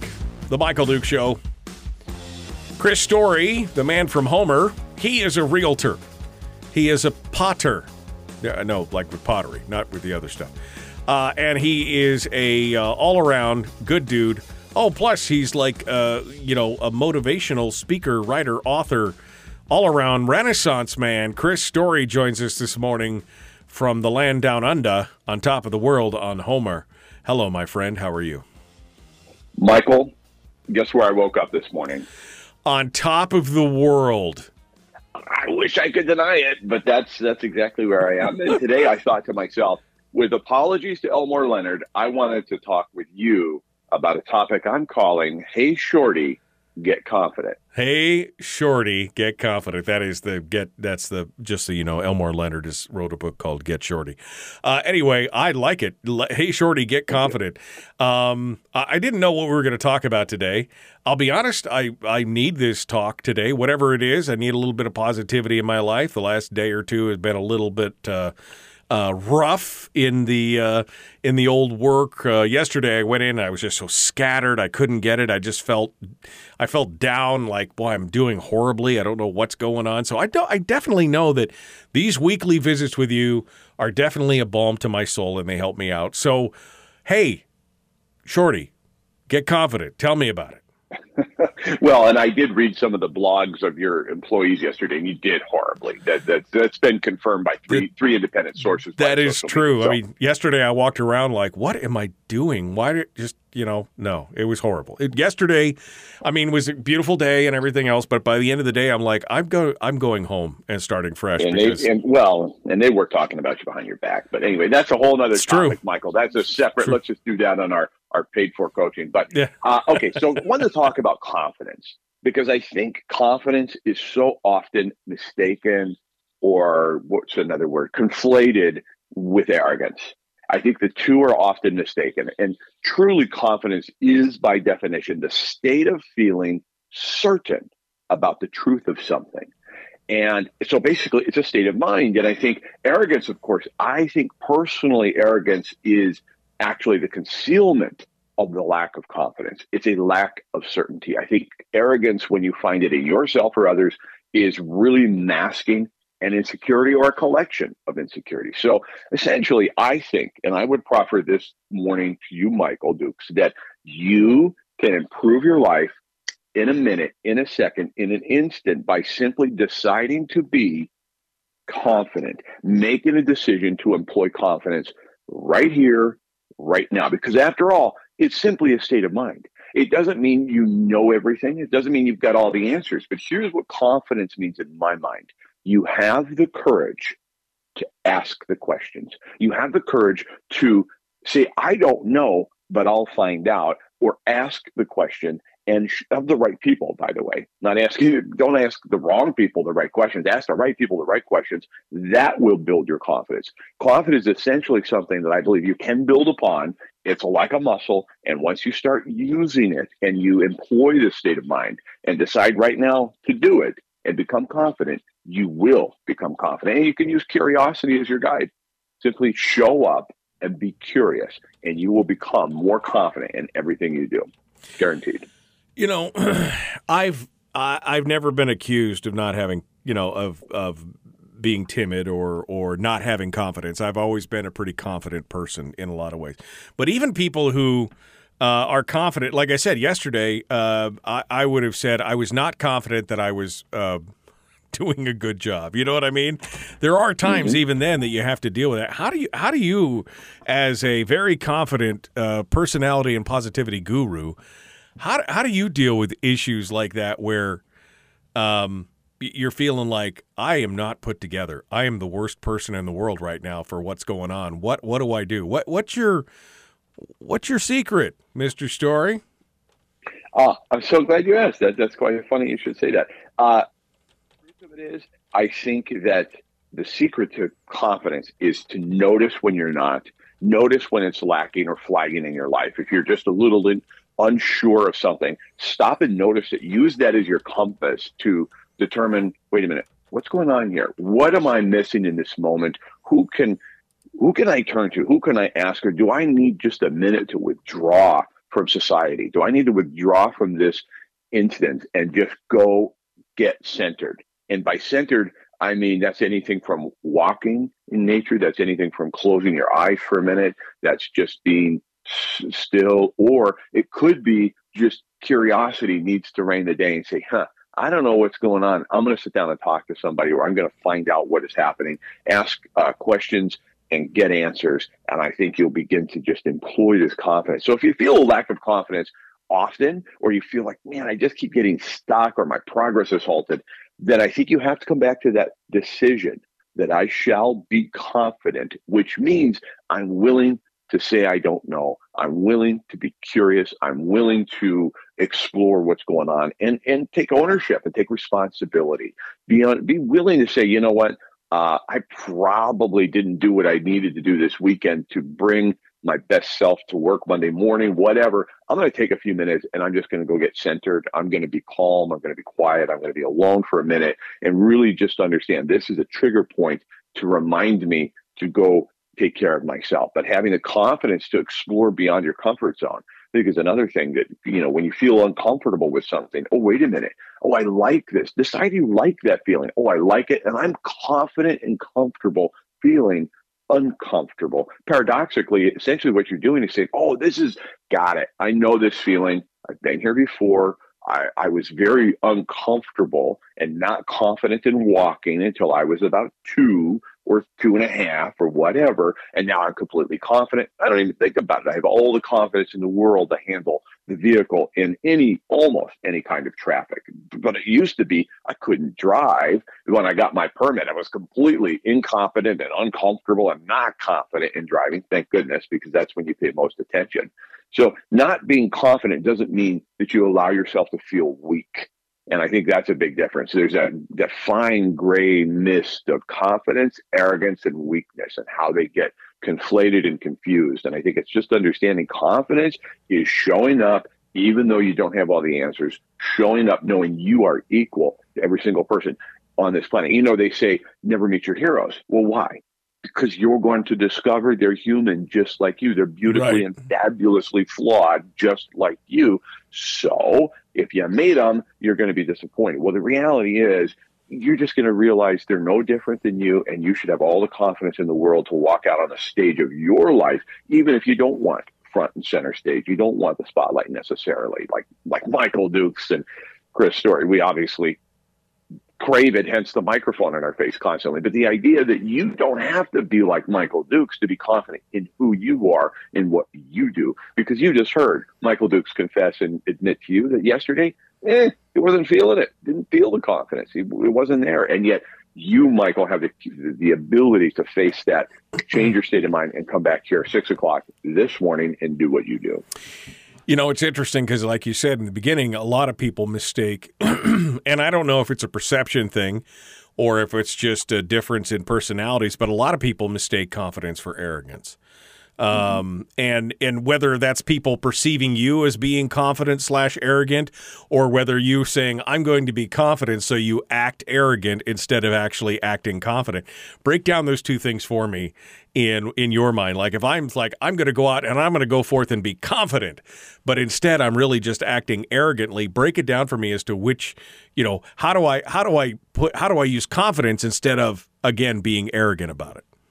I think it's it's ultimately just admitting that I don't have all the answers in the situation. I can be confident in the unknown, but arrogance is trying to mask my ignorance. Arrogance is trying to mask my insecurities and my inability to cope with my deficiencies rather than fill in for or try to overcome those deficiencies. And I think when you when you project arrogance onto somebody who is confident in a situation that you are not, it's just simply a projection. Psychologically speaking, you're projecting your lack of confidence in this situation on somebody who is incredibly confident. Or they might just be arrogant. They literally might themselves be trying to make up for or compensate for something that might yet be unseen or unknown by everybody else, but they know they're phoning it in or faking it until they make it, whatever. And they're going to display arrogance, sort of peacocking around when really they're a vulnerable child inside who's trying to throw out their porcupine quills to keep everybody else at bay. I think Right, it's just right. a matter of curiosity and saying to yourself, you know, is this person arrogant or is this person confident? I got into a dispute with uh, somebody uh, over a business situation and they assumed it was racially motivated. And I thought, well, isn't that interesting? So rather than just let this assumption go by, I said, you know what? Let's meet. Let's you and I go meet. I criticized your business. You, and justly so, by the way, uh, and you threw in my face that it was racially motivated. Let's go sit down and talk about it. And I asked this person, I said, did it ever occur to you that rather than racism, rather than me being a racist, could this be that I'm just a jerk? Could I just be a jerk? Did that ever occur to you? And he goes, Well, actually, yeah, maybe you are. And you know, we had a great time and we healed the wounds and under, misunderstanding. But that's a reality that I would suggest to anybody. If you think somebody, let's say, for example, you think Mike Dunleavy is the most arrogant, cocky, rude, whatever your thoughts are, could it be that he hides behind his press secretary and his people and handlers because inside that six foot seven frame is a small, small man that is hiding all of his uh, inefficiencies and insecurities. Yeah, that's a real possibility. He is so far outside of his capabilities, he wants to hide and and can come off as arrogantly not talking to the public when really he's just a small child inside a giant body hiding. And that's something that might help us understand who he is and the decisions that he makes or the lack of decisions he's willing to make, as it were. And uh, not to say that, oh, we'll excuse it and give him another term, but maybe we understand the person a little bit more. If we, if we can, can just separate the, the tumor from the spine, if you will, and say, ah, here's the arrogance, I see where it lives, versus your ability to make yourself confident in this moment by simply changing your mind. It is a state of mind. Uh, somebody in the chat room asked Brian says, "Is this the companion to fake it till you make it?" And I think, in my mind, yes, because it's that. But you know, the problem with fake it till you make it. If there's a, you know, again, the negative connotations of faking it, we've talked about that. That really, that's how you get ahead and and further yourself. Is you basically fool yourself. You pretend to be what you want to be until you are. Uh, but the the the corollary to that is that if you fake it in the wrong way or you fake it too much and you fake that confidence, I think that's when the I think that's when the arrogance comes out when you're not faking it properly. I guess is is that if that's a good analogy or not faking it properly, then you do end up with that arrogance thing. Yeah, uh, or or just the, just recognizing that oh, I'm feeling arrogant. I don't want to be told like eh, don't tell me that I'm not wearing any clothes or that I've got the underwear on the outside of my pants. You don't tell me what to wear. Oh, I recognize I'm being arrogant in this moment. Could it be that I'm masking some insecurity? Could it be that I'm not comfortable in this situation, so I'm going to conceal it with arrogance, like peanut butter on top of a bread? Maybe. And so just being consciously aware and understanding both are states of mind, arrogance and confidence. Confidence is a state of mind that will help you, help others, help yourself understand what else could be going on here. And arrogance is a lack of curiosity. So I think tip basically confidence is being curious. I can walk onto a stage. I can walk up to you, a stranger. I can walk into a party, walk into a room, and be curious about the person I'm talking to. For example, I have a GED, Michael. So every other person I talk to with either a high school diploma, a college degree, or a PhD could intimidate me. But I've decided to be curious about, let's say, the PhD candidate I met uh, a couple of weeks back. Uh, I wasn't intimidated Uh, and even though I have nothing to boast relative to degrees or diplomas, I was incredibly curious as to what drove them to the PhD that they were seeking in that moment. And to me, that's not arrogance, like, I don't need your PhD. No, it's piled high and deep. I just say, wow, this is fascinating. Tell me more about it. And instantly, you can build rapport by simply being curious about somebody else. And there you can build your confidence because you're not showing up to know everything, but you're showing up to learn as much as you can. Confidence grows from that place. my final thought on this before I give you your final thought Oh, is that I know, really, it's we're there finally. Um, is that I think for me, confidence comes from the fact that I acknowledge and I admit that I don't know everything, and that there's always something new to learn, and uh, that that I always try and ground myself in that that I I just don't know. I mean, there I don't know, and the worst part is I don't know what I don't know half the time. And so, as long as I acknowledge that, uh, I can be confident in the things that I do know, but I'm not arrogant enough to say that I know everything. And I think that is, to me, one of the basis of confidence. I'll give you the final word here. I love it, Michael. I think that's perfect. And I'd say you have the right to walk in this world and on this planet with your head held high, confidently into any situation. And remember, the greatest weapon against a lack of confidence is curiosity. Yeah. No, you got to be curious. You got to be curious in life. And again, understanding that there's always something to learn. I love that. Um, and uh, being confident is probably one of the cornerstones of any successful life. I doubt you'll find many very successful people who are not confident in one way, shape, Yeah. or form. Uh, Chris- Exactly. Chris Story, I love HomerAlaska.com is his website. He's got a whole handful of books out. He's doing his uh, he's doing his Backyard Millionaire podcast. He's on the air on KPEN down in the uh, peninsula on Thursdays and Tuesdays at one o'clock, and uh, you shouldn't miss him. Chris, thank you, my friend, for coming on board and being uh, part of it today. My pleasure, Michael. Thanks for having me. Always good to talk with you, my friend. Always a pleasure. And he did, you notice how he mentioned we'll talk about that on our paid sessions? Was I supposed to be paying you? I, I forgot. Was that is it maybe? We'll talk about that later. I'm com- I'm confident that I don't have to pay you. That's what I'm saying right now. Thank you, my friend. I appreciate it. Folks, we're out of time. The Michael Dukes Show. One final segment dead ahead. We'll open up the phone lines. Here we go. Common Sense Radio.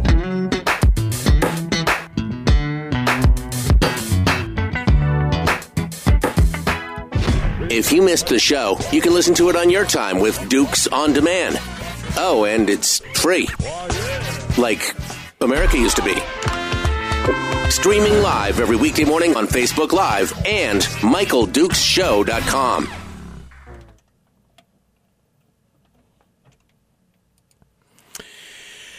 Okay.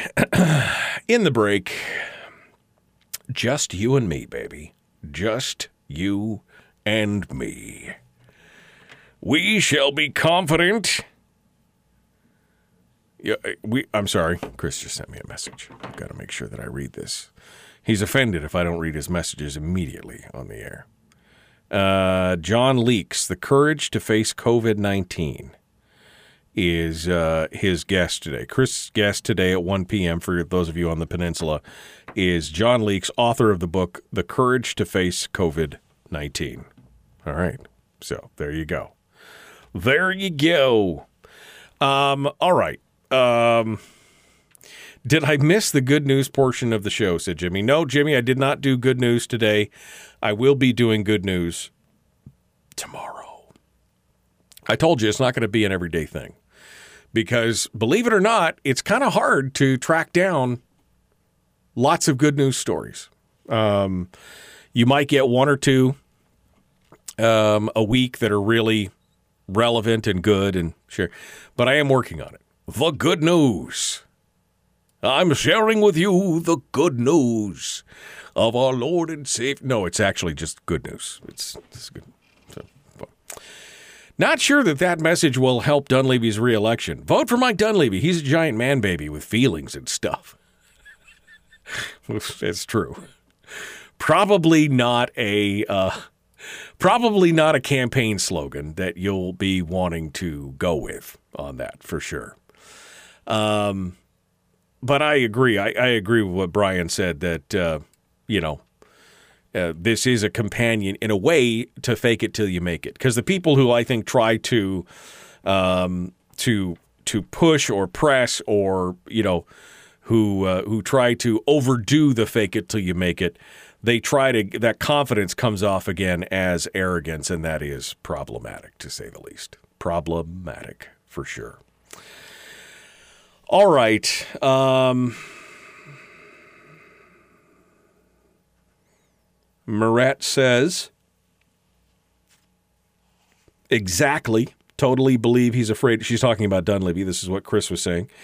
Totally believe he's afraid to face us. It's still early. I don't think I'm voting for Dunleavy.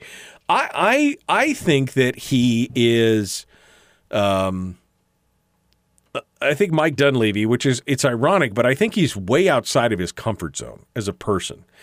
For being such a big, tall guy, right? Almost eight foot tall, whatever he is, six seven or whatever. He is a. Um, I think he's uncomfortable, uh, uh, you know, being put in the public eye in that way, which is ironic when you run for governor because that's kind of part and parcel of the deal.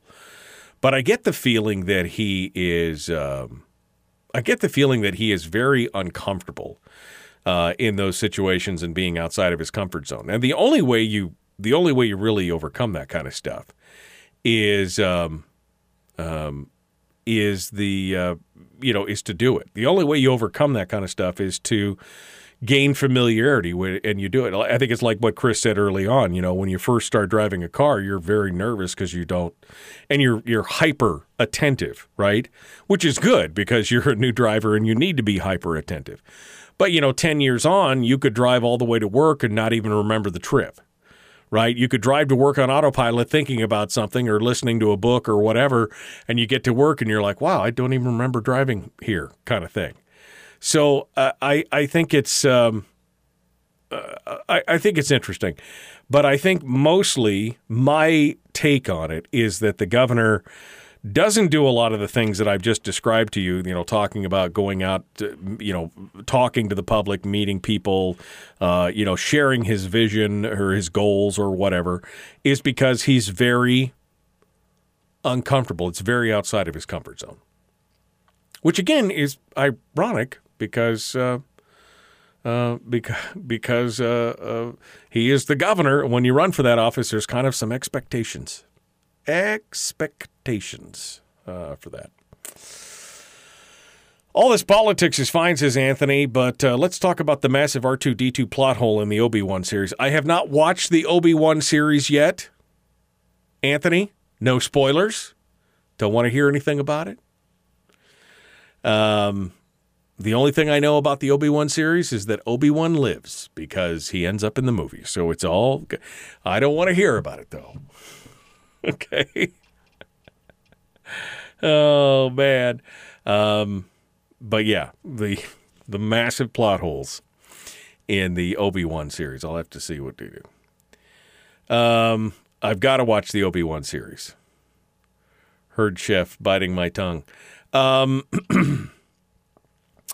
All right. Uh, definitely agree with you, Michael. He needs to get engaged immediately. I'm totally lacking confidence in him. I mean, not surprising. Not surprising.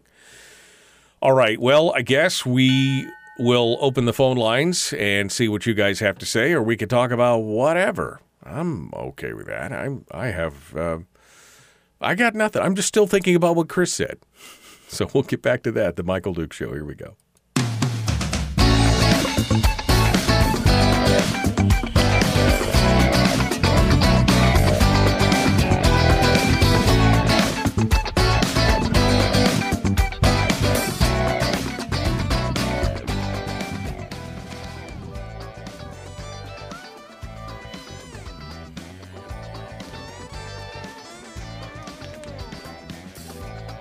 Okay.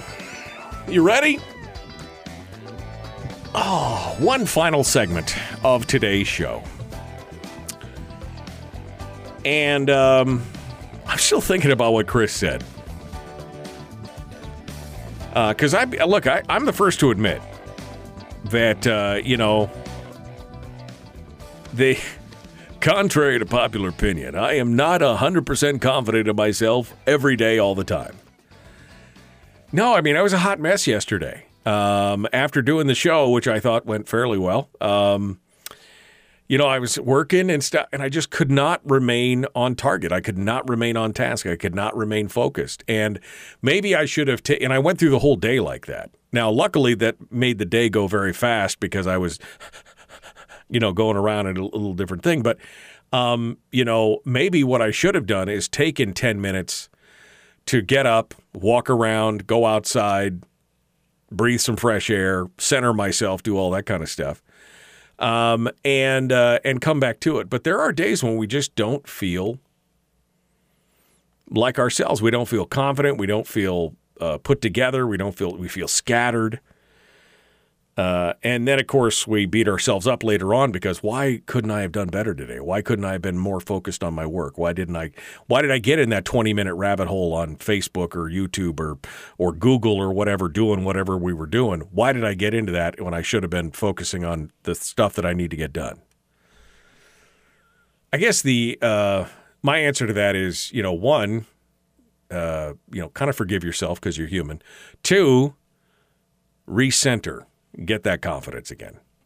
So, um, it, uh, uh, anyway, I was looking forward to Chris's commentary today. First things first. That was the first thing I was looking forward to was Chris's commentary today, so that we could, so that I could get a little bit of that because I need that. I, I, uh, I need that uh, probably more frequently than people would surmise. So, um, look, I want to, uh, I want to open up the phone lines and uh, see what you guys want to talk about. Uh, anything that we talked about today is fair game. Um, I am I am okay with that. Whatever you want to discuss, feel free to dive uh, into it, and let's uh, and let's get into it. Let's see what you guys uh, let's see what you guys have to say. 907-433-3150. 907 433 3150 if you would like to uh, um, sound off and, and tell us uh, what's going on in your mind or what's going on in your life, or uh, you know, talk to us about a specific topic. Uh, you can call in on the Satellite West call in line. This hour of the program, by the way, being brought to you by your friends at Satellite West, if I didn't mention that earlier. Uh, you can find out more about them at satellitewest.com. We appreciate uh, them for sponsoring the program and being part of it, uh, helping to keep us on the air uh, and uh, keep us, uh, you know, keep my kids in shoes and my cup of coffee full. That's what it's all about. Uh, so feel free to call us in on that. Coming up on tomorrow's show is going to be Larry Wood, who is the candidate for House District 25 in the Mat-Su. He's going to be joining us. And then we're going to be talking with State Senator Mike Shower. On Thursday, we're going to be talking with Elijah Verhagen, who's running for the uh, state Senate in the Fairbanks area uh, against Click Bishop. And then in the second hour, we're going to be talking with Walter Jones, who is running against Gary Stevens down in the Lower Peninsula, Kodiak and Lower Peninsula area. So we got a full full boat of guests this week. I was I was busy. I may have been a little scattered yesterday, but I did get some stuff booked for this week. So we're looking forward to that coming up uh, tomorrow and Thursday. Meanwhile, we'll go to the uh, phone and uh, see what you guys have to say, and we'll start off over here. Good morning. Who's this? Where are you calling from? It's John up in Fairbanks. Hello, John. What's on your mind, sir? Yeah, I enjoyed the discussion about the big guys. The big guys, the big guys. Yeah. I think you're a big guy yourself. You understand the the the take the, the big guys. Yeah. Big guys with a small baby inside of them. Was that that's going to be the campaign slogan? Is that what you're saying? What, what, what I'm saying is, you know, there's the difference between six seven and six nine. The uh, I'm five foot twenty one, as you know. Right, right, and five foot twenty one, exactly. The door jams are, you know, six eight. Right. So you learn real early to stuff your head when you go inside a door. You're going to have a nice little scar like I got on the top of my head. Right, right. But you you know the deal. Big guys are, you know, they try to be cautious around people just because of the stature. There's things that we can't do. Right. Uh, we can't sit and coach in an air. Uh, and and I've met the governor before. He seems like a nice guy. And politically, I, I think he's probably doing a pretty good job. But, you know, Alaskans are like, you know, you put 50 Alaskans in a room, there's it's locked, and they'll come up with 50 different ways to get out. Right. And we'll still be we'll still be stuck in that room. We'll be doing a study, right, on how to get out of the room. A study that studied the study on the previous people that were stuck in the room. Which brings me to the uh, Alaska study industry, of course. Right. And we just we just need to study more stuff. we just and yeah probably need probably a study to tell us what we need to study. Because Right. if we study stuff, then we don't we don't have to do anything. Right. I think you and I had a conversation one time, John, that figured out that they did enough studies that they could fill a whole library wing with just the studies. Uh, and so we decided that they needed to do a study on the studies to figure out what we hadn't studied yet, or at least go back over it. I mean, th- that's that's the whole baked in the squat mentality that we get. It seems like out of Alaska government. Well, you know, the Susitna Dam is a prime example of studies and studies and studies. We've spent Alaska has spent billions of dollars in studies, and you know, you're you're talking about the permanent fund and things like that, and we're studying what can happen if if uh, we didn't, you know, if we've used the permanent fund the way it was designed, but it's not being used the way it was designed to be used, and so we better study that and nothing changes. Nothing. Well, and I and I agree with that. I mean, we, at some point you have to move forward. You can't just keep looking and analyzing the problem. You eventually, even, I mean, because you could sit and analyze something to death. You eventually have to move forward, and maybe your information is wrong. Maybe your supposition is wrong. Maybe your plan of attack is wrong. But you know, inaction is just as bad as uh, as making the wrong decision. I mean, at that point, you eventually have to move forward and do something with it. And if you have to change on the fly, then you have to change on the fly. But at least you've got to move forward and do something.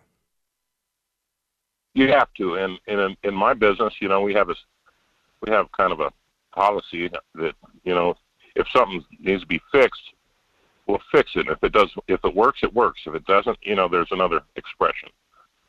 And I, I think with Alaska, everybody that we elect seems like they want to be right. They want to be all inclusive, but you, sometimes you just can't. You got to do something.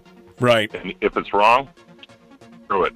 Yeah. You know, you're gonna You reset. gonna do something. Yeah, got- you reset and you take another fresh crack at it. Is what you do, John. I couldn't agree with you more. The John is the uh, founder of the Alaska Study Industry. He'd like to study some more, so I, I definitely got it. Thank you, John, for coming on board, my friend. It's good to hear from you. Appreciate you coming on board today, folks. We are out of time. We got to go tomorrow. Larry Wood, Mike Shower, the Michael Dukes Show. Be kind, love one another, live well. John and I have joked for years that uh, we're stuck in the Alaska study industry matrix. That's exactly what we're doing. We're just like one thing, well, let's study that. Well, didn't we study it 10 years ago? I don't know. Let's create a study that studies the studies that we studied before. And nobody ever moves. We spend billions of dollars on it, and nothing ever happens. Billions of dollars on studies. All right. Well, we best we best flee. We got to go. Thanks for coming on board. Be kind to one another. Love one another. Even those that hate you, even those that irritate you. Those are the ones you need to love the most. All right, my friends, we will see you tomorrow. Have a great day.